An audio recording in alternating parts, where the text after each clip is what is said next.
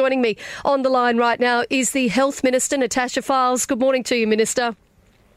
Good morning, Katie. Good morning, listeners. Now, um, Minister, last week we sadly learned the Northern Territory had seen our first COVID death, a woman in her 70s from the Binjari community. Uh, the Binjari elder, who authorities said had underlying health conditions and was not vaccinated, passed away in hospital after contracting the virus two weeks ago as cases spread in the Katherine region. Um, Minister, it was the news that we'd all hoped we would never hear here in the Northern Territory. Um, now, I understand that a father of three who tested positive for COVID 19 remains in a very serious condition in Royal Darwin Hospital. Are you able to give us an update on that, gentlemen? So, Katie, firstly, I'd just like to acknowledge the Binjari community and pay my respects on that elder passing. Very tragic news, and it shows our community how severe COVID is. We've done a great job keeping it out of the territory, but it is here and it can take your life. In terms of the gentleman, he is in intensive care. Uh, I do need to respect his patient privacy, but I understand he's stable in intensive care, uh, and we wish him and uh, are thinking of his family during this particularly difficult time, and acknowledge those healthcare workers who are, you know, doing everything to keep him comfortable and give him the best possible care. Um, do we know whether he has been vaccinated? Katie, I don't have those details. I'm happy to um, seek those. I'm heading into a full briefing with health uh, after this interview uh, and certainly provide that information. But the vaccination is so important, and uh, we for so long have not had COVID in our community, so people may have been hesitant. But I cannot stress about how important the vaccine is and how safe and effective it is. Um, can I ask, are we expecting any further cases today? So, Katie, we'll head into our briefing uh, once I finish speaking with yourself and, and to your listeners, and uh, we'll be fully updated from not only health but also the territory controller. And then, as usual, uh, any information will be provided uh, and uh, we can speak to the, the community via the media after those full briefings. All right, we just overnight get it information, and that's all being consolidated and worked through. Okay, well, we will wait for that update a little bit later this morning. Um, in some pretty significant news over the weekend, we know the Therapeutic Goods Administration has provisionally approved the Pfizer vaccine as safe and effective for use amongst Australian children aged 5 to 11 years old. So, subject to final approvals, the Australian government expects to start rolling that vaccine out to children from January 10 next year. Minister, what does that mean for Northern Territory children?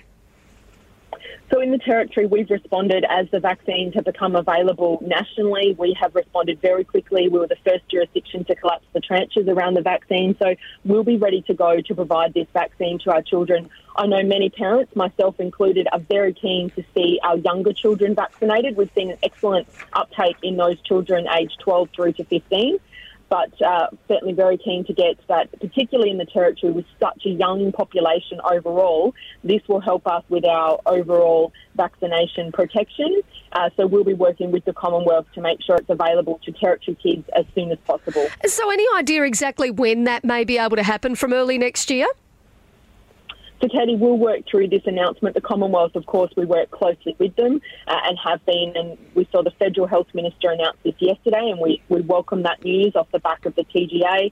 Uh, it'll work with ATAGI. They'll do that all important batch testing. But I can't see why the Territory won't be uh, up there with every other jurisdiction in the delivery. We have been with the vaccine to date, and uh, we will be working hard particularly ahead of the school year, Katie, there's an opportunity uh, if this vaccine, um, if everything goes to plan as outlined by the Commonwealth, will be available from January 10th, which means children returning to school can potentially have one dose, if not be fully protected with the vaccine. Now, um, I know that some parents listening are going to be feeling quite concerned about this and maybe even uneasy. Is that vaccine for our young children going to be mandatory? So, Katie, to, in terms of the mandate of the vaccine, we've lined, outlined those principles of who are required to have the vaccine, but we haven't uh, put that on children under 16 uh, in terms of the impact. It may have an impact on them quarantining as a family. We'll work through that with our health officials.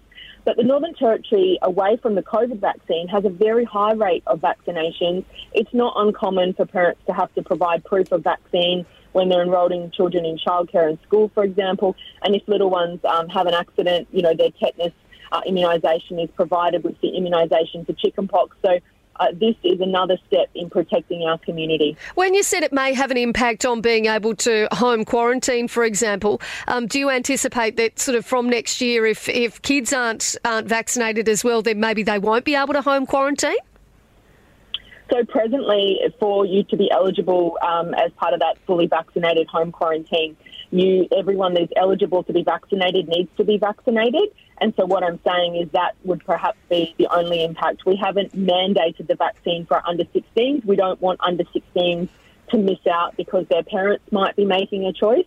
Uh, but I certainly know that the young people I speak to um, in those younger teenagers, they're very keen to be vaccinated. They've seen life severely interrupted from school camps and excursions and sports. So we'll just work through with our officials the best way to protect our community. But certainly, by the sounds of it, um, like you'd said there, um, in terms of home quarantining, everybody that is eligible to be vaccinated needs to be um, if you do want to home quarantine. So, presumably, from early next year, if uh, if children from aged five to uh, eleven are then eligible, it will be the case.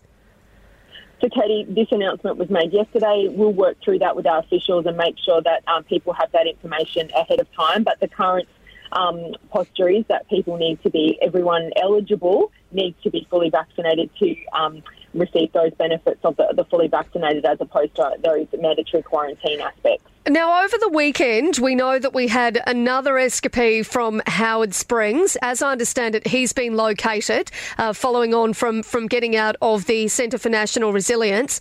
But in Alice Springs, there was another man who apparently scaled the fence, I think, or got out uh, from his hotel balcony in Alice. Has he been located yet? So, Katie, he hasn't been yet, and his behaviour absconding from that facility is completely unacceptable. It's selfish. He's potentially putting our community at risk.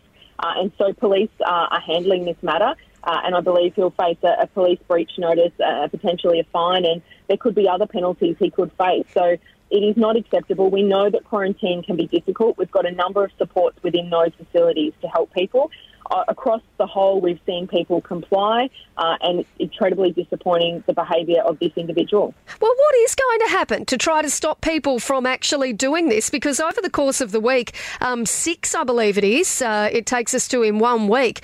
I mean, what can we do here to try and stop this p- from happening? Because potentially it does put the community at a much greater risk.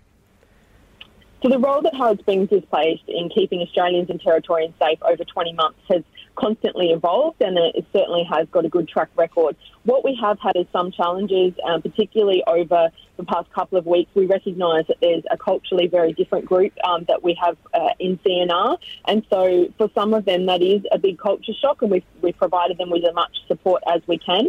And these challenges, we constantly evolve, we adapt, we look at what we're doing and how we can deliver care not only for those individuals, it's not a prison, it is a quarantine facility, but also keep the broader community safe in terms of how Howard Springs. So it's, it's, it's adapted and evolved and it will continue to do so. Do you think we can continue to call it the Centre for Gold Standard if we have got people absconding? So, Katie, there has not been a single case of COVID escaping that facility and entering the community since the start of the pandemic. It has, as I just outlined, for 20 months kept not only Territorians safe, but been an avenue for many people to come home. We, as, as I've outlined, it has been a challenge, and we look at what we've done in terms of providing care for these individuals who are close contacts and infected away from a hospital setting. Remote communities are difficult because, as we've seen, people can deteriorate quickly, and having them close to our hospital is important. But we'll just work through these challenges and make sure we continue to deliver safe care and keep the broader community Now, Minister, I'm mindful of time, but I do just want to get through a couple of other things. I know uh, one of those changes that we learned about last week was that South Australia has been declared a red zone. Uh, those who are vaccinated but arrive from SA will be required to undertake seven days home quarantine on their arrival with additional testing requirements. Uh, we do know that the plan is that from December 20, anyone who's vaccinated is going to be able to come to the NT from interstate or overseas. Um, I know that a lot lot of our listeners are obviously planning on travelling at Christmas, and it's something that I get pulled up about all the time. Um, is it still going to be like what is going to happen if you travel interstate from December 20 and a red zone is declared like we've seen in South Australia?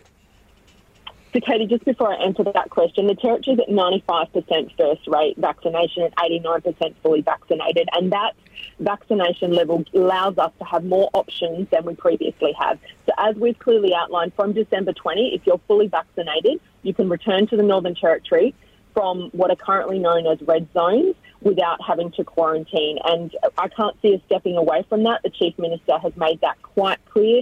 Uh, there will be a testing regime we want to know where the disease is and we want to catch it before it's a risk to our community. But we feel we can do that through testing. Uh, not having to quarantine people. All right, so no matter what, basically from December 20 at this point, uh, we are still forging ahead with those plans that if you're double vaccinated, even if you come back from a red zone, you're not going to have to home quarantine, but you will have to do that testing. Correct, Katie. We've listened to the health advice all the way along. It has kept our community safe. We're not going to fall over at this final hurdle. We'll continue to listen to the health advice, but we, in planning for these changes, we've been, uh, you know, we know the risk that there'll be COVID. We can't base geographical locations because, you know, the rest of Australia is opening up and we need to be a part of that but we can protect our community through vaccination and testing. All right. So, um, oh, oh, just on that, what happens if you are vaccinated but happen to pick up COVID upon returning? So, let's say that um, you know that you are in your home and you happen to to pick up uh, COVID, um, you know, somewhere, but you've got it while you're in home when one of those tests does come back. Will you be able to then stay home and quarantine at home, or will you have to go into the Centre for National Resilience? So, Cody, this is one of the issues that we've been working through as we expect to see COVID more prevalent in our community and we go from a pandemic to an endemic. We will have people that will test positive and they may want to stay in their own home. We need to assess is there a risk to the broader community and what's the best care that we can give them. So, our health teams are working through with our officials how we can allow for that going forward. Uh, sometimes people do need um, a more intense level of care. They might not be in an appropriate um, home, they might be putting other people at risk. So we'll just work through that uh, and make sure that we protect our community and provide that care as appropriate. All right, before I let you go this morning, uh, we are due to speak to the United Voice, uh, the union which represents our childcare workers, after details emerged that Irene Bilius was made redundant from the Nightcliff Family Centre after 33 years because she doesn't have a university degree.